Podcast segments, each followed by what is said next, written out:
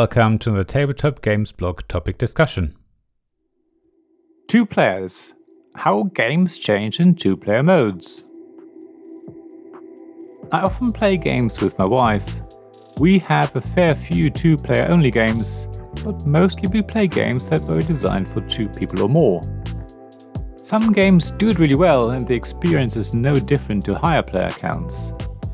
Other games introduce two-player specific setup or other rules, and that can work too.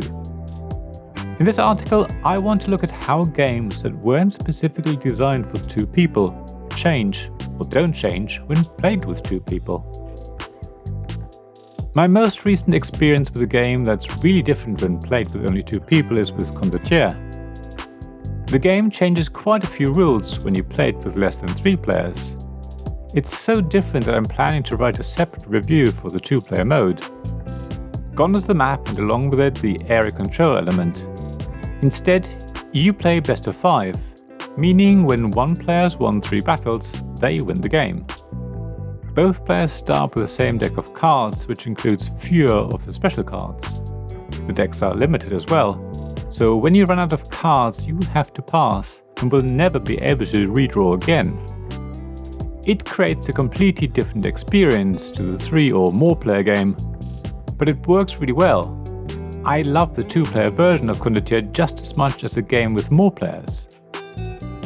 Some games introduce a virtual third player, often in the form of some sort of AI or automa. A lot of Stonemaier games have that option, but for them it's usually not limited to a two player game.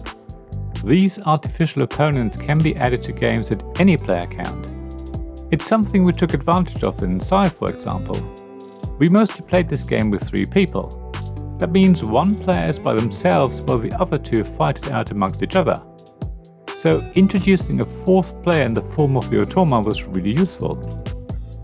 The cooperative game The Crew also has a virtual third player, when there are only two of course, but it's not an AI or automa. Instead, the lead player decides on behalf of the straw person which card to play. I'm used to German trick taking games for three players. In those games, the straw person's hand just gets shuffled and they play cards from their face down deck. That's very random, and of course, the straw person won't be able to follow the proper rules of following suit, etc. So when I heard that the crew introduced a straw person, I thought it would be terrible. However, because it's one of the two players who decides which card the straw person plays, it works really well.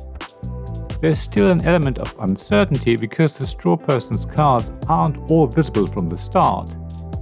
It's a really clever implementation. It meant that I could play this wonderful trick taking game with my wife, and we had a lot of fun. Instead of using a virtual player or introducing completely new rules for a two player mode, Many games just reduce the game map, or hand size, or similar. Brass Birmingham does this, for example. I mean, the size of the deck changes based on player count anyway, but when there are only two players, you basically lose the whole of the northern section of the map. So not only are there fewer cards, which makes sense, the map itself effectively shrinks down as well. Many games change their setup based on player count, they often have little icons on cards, the board or other components to indicate which ones to use. You don't really have to think about it and just set up the game accordingly.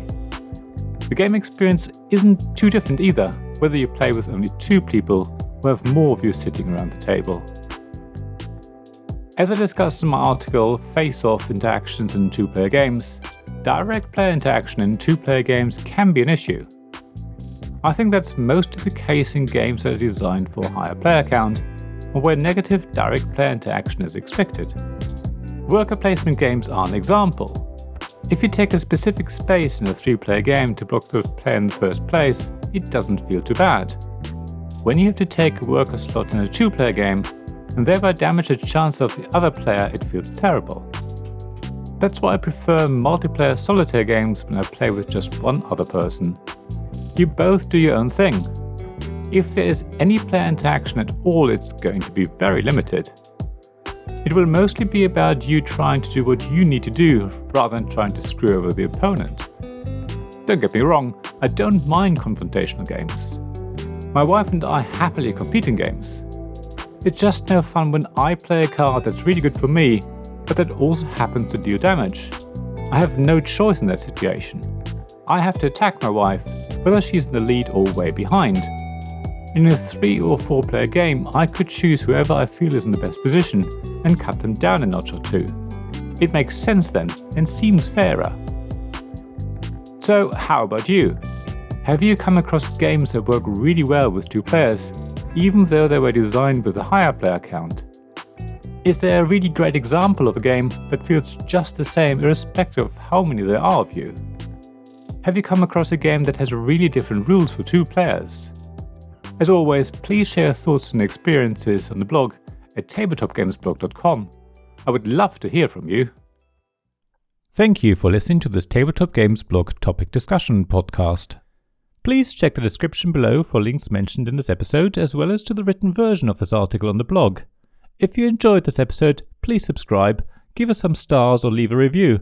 Please also tell your friends about me, and if you want to offer financial support, check out my Patreon Ko-fi pages, links to which you'll find in the blog at tabletopgamesblog.com. So thank you again for listening, and I hope to see you again soon. This podcast was made possible by the generous help of my supporters. Royal Patron Sean Newman, Magic Champion John Risley, Castle Guards David Miller and James Naylor, Dice Masters Alex Bardi, Paul Grogan and Robin Kay, Shining Lights Gavin Jones, Vukasin Nizovic, Sarah Reed, Richard Simpson, and Tim Vernick.